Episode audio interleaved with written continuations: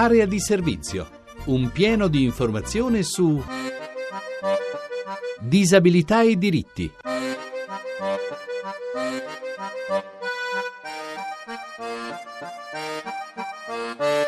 Buongiorno da Francesca De Carolis per il nostro sguardo alle notizie della settimana. E iniziamo dalla Commissione Giustizia del Senato che ha approvato un emendamento che fissa a marzo 2013 il termine per la chiusura degli ospedali psichiatrici giudiziari, una nuova tappa del faticoso percorso per abolire definitivamente gli OPG, dove ricordiamo sono rinchiuse e in drammatiche condizioni 1500 persone. Ma il cammino non è breve, in particolare si dovrà lavorare in ogni regione per la creazione di nuove strutture residenziali psichiatriche in cui trasferire gli internati ed è stato approvato in Senato un importante ordine del giorno che impegna il governo ad adottare un piano nazionale per le malattie rare. Punti qualificanti del documento, l'inserimento delle patologie rare finora escluse nell'elenco delle malattie riconosciute, la distribuzione dei farmaci orfani a domicilio, la definizione di un piano di ricerca clinica, il miglioramento della qualità della vita delle persone affette da malattie rare, insomma, con accesso ai servizi sanitari, diagnosi tempestive, parità di trattamento. L'augurio di malati e famiglie è che adesso l'iter legislativo venga accelerato.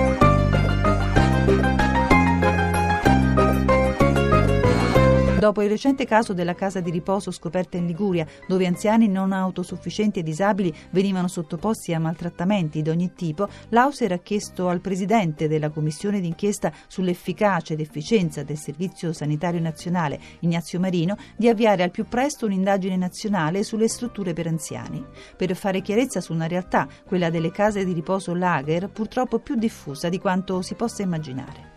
E una notizia di cronaca. A Palermo uno studente dell'istituto Giovanni Falcone, tetraplegico e cieco, non può partecipare ai laboratori scolastici perché l'aula tecnica è al secondo piano e l'ascensore non funziona. Durante le ore di laboratorio rimane dunque a piano terra insieme alle persone che lo assistono. L'ascensore, racconta il dirigente dell'istituto, da quando la scuola è stata costruita non ha mai funzionato e vane sono state le richieste di intervento finora fatte al comune. Una interessante iniziativa della redazione del portale SIVA, il servizio informazione e valutazione ausili della Fondazione Dognocchi. A partire dal primo febbraio verrà svolto un ciclo di 10 seminari online. I seminari si terranno ogni primo mercoledì del mese e vi si potrà partecipare dal proprio computer di casa. L'iniziativa è rivolta agli operatori del settore della riabilitazione e in generale della disabilità per potersi aggiornare sulle innovazioni e sulle proposte del mercato in tema di ausili. La partecipazione ai seminari è gratuita ed è necessario registrarsi all'indirizzo portale chiocciolasiva.it. Una notizia di sport. È iniziato il 19 e prosegue fino a domenica ad Helsinki il torneo internazionale di showdown sport da tavolo per non vedenti. Ad affrontare i più temibili campioni del continente anche una nutrita delegazione di nostri giocatori e un invito al Museo Trastevere di Roma per la mostra di foto di Evgen Bavkar, artista sloveno cieco dall'età di 12 anni. Titolo della mostra Il buio è uno spazio. La sua poetica, basata sui ricordi, sui profumi, sulla percezione del mondo intorno. Non chiedetemi come fotografo, dice l'artista, ma chiedetemi perché fotografo. Questa mattina vogliamo farvi ascoltare una delle poesie raccolte da Giovanna Cantoni, che ricordate è già stata nostra ospite, è stata ispettore per la pubblica istruzione e tanta attenzione ha avuto per i ragazzi disabili che ha incontrato e non solo per loro. La poesia si intitola Al mio fantastico amico, è stata scritta da Emilio e con le sue parole vogliamo ricordare, ora che sta per ricorrere il giorno della memoria, uno sterminio di cui poco si parla, quello dei disabili, vittime dimenticate come lo sono stati i rom, gli omosessuali, i testimoni di Geova. Il fantastico amico di Emilio è un ragazzo rom. Ascoltiamo dalla voce di Valentina Montanari.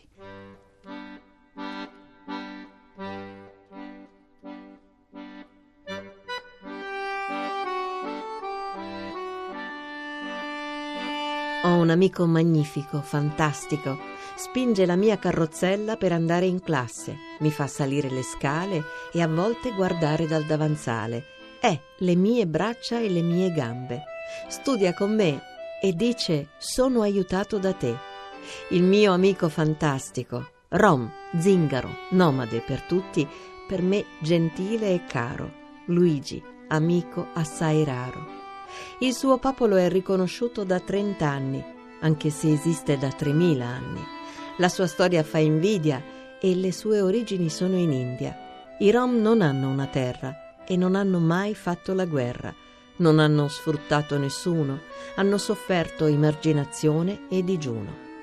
Nel giorno della memoria, quando si profonde l'oratoria, dei rom tutti si dimenticano che migliaia ne ha uccisi il lager nazista e gassati la furia razzista. Nessun rom ucciso ha un nome scritto in un libro. A nessuno di loro è stato dedicato un monumento, quasi fosse un comandamento dei rom l'esistenza dimenticare e ad altre cose pensare. Il prof della Shoah ha parlato ho detto, prof, dei rom ti sei dimenticato. Che cosa c'entrano? Degli ebrei dobbiamo parlare. Degli ebrei è l'olocausto. Non ho risposto. Il capo nascosto per la vergogna. Mi sentivo veramente alla gogna per non essere andato fino in fondo. Scusami, amico, tu sei il mio mondo. Per viltà non ti ho difeso. Spero di non averti offeso. Emilio. Giovanna Cantoni, come ha avuto questa poesia? Data il papà di Emilio. Io conoscevo il papà di Emilio perché lavoravamo tutti nell'associazione per i disabili e mi parlava spesso di suo figlio, che aveva questa amicizia, questa tenera amicizia con questo ragazzino rom che frequentava la, la stessa classe. Un ragazzino di prima media, un ragazzino di prima media disabile che stava sulla carrozzina e l'unico che lo portava, lo spostava era questo ragazzino rom.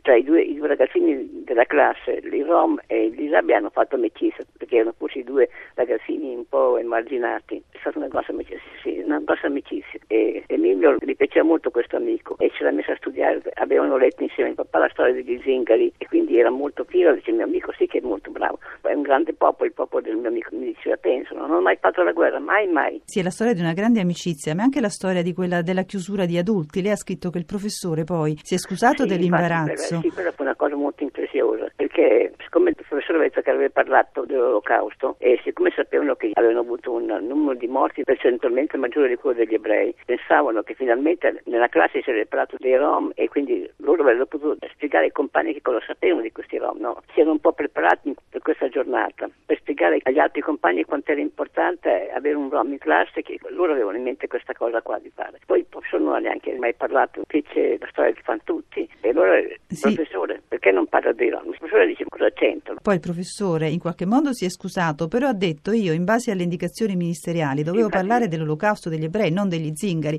La sensibilità di Emilio forse in quel momento ha insegnato poco a quel professore. Ma il professore secondo me era una- non era un gran professore perché avrebbe dovuto capire che quando Emilio gli ha chiesto che loro, siccome erano un po' emarginati nella classe, volevano finalmente avere un giorno anche loro per- di essere insieme agli altri, di stare con gli altri. Loro pensavano che fosse un momento che la classe si occupasse di loro. E invece sono stati Il esclusi di professore nuovo. non ha capito. E poi soprattutto è molto commovente quella sua vergogna, che è un pensiero d'adulto perché- per non aver saputo tener testa al maestro. Certo, perché quando il professore ha detto cosa c'entrano, lui avrebbe voluto dire no, c'entrano perché invece non ha avuto il coraggio di dirlo. Questo ragazzino è piccolo era. Aveva 11 E anni. si è, si è un po' vergognato e poi è arrivato a casa piangendo. Cantoni, ehm, Emilio adesso non c'è più, mi diceva. No, Emilio adesso non c'è più. Lei ricorda che il padre di Emilio, che è assessore del comune in cui abitano, dopo questo episodio aveva organizzato un convegno sullo sterminio dei Rom. Sì, e mi ricordo che Emilio tornò a casa piangendo per quella sconfitta, ho detto, "Ma se ci pensiamo noi fe- fecero questa cosa, io ero là con i due ragazzini davanti a ascoltare, mi, mi ricordo è stata una cosa bellissima. Cioè loro due, Emilio e Luigi, seduti in prima fila. Sì, sì, eravamo in prima fila, eravamo davanti e abbiamo ascoltato tutto il dibattito, molto bello è stato, mi ricordo. E questa forse è l'immagine più bella che ci regala di questi due amici. Sono dei ricordi molto belli. E Emilio se n'è andato, ci ha lasciato, e il ragazzino no, non so dove sia, non l'ho più visto. Mi ricordo sempre quando tornò a casa che suo papà disse, visto che sono andato a piangere non sapevo cosa fosse successo. Era perché non aveva difeso il suo amico, secondo lui.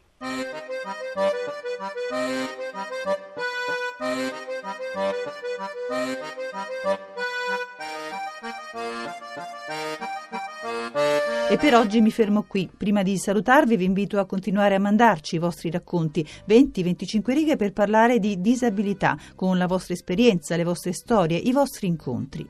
Domani dedicheremo l'intera puntata al ricordo dello sterminio dei disabili della Germania nazista, l'operazione T4. Ne parleremo ancora con Giovanna Cantoni e le poesie dei suoi ragazzi. Avremo poi i nostri ospiti Giovanni De Martis, che è storico e presidente dell'associazione Holocaustos, poi sociologo Carlo Lepri, Capri e Francesco Zarzana, autore de Il cimitero dei matti. A risentirci dunque a domani alle 10.10 sempre su Radio 1 e vi ricordo che per contattarci potete chiamare lo 06 331 72 168 o scrivere all'indirizzo email area di servizio chiocciolarai.it. Da Francesca De Carolis l'augurio di una buona giornata a tutti.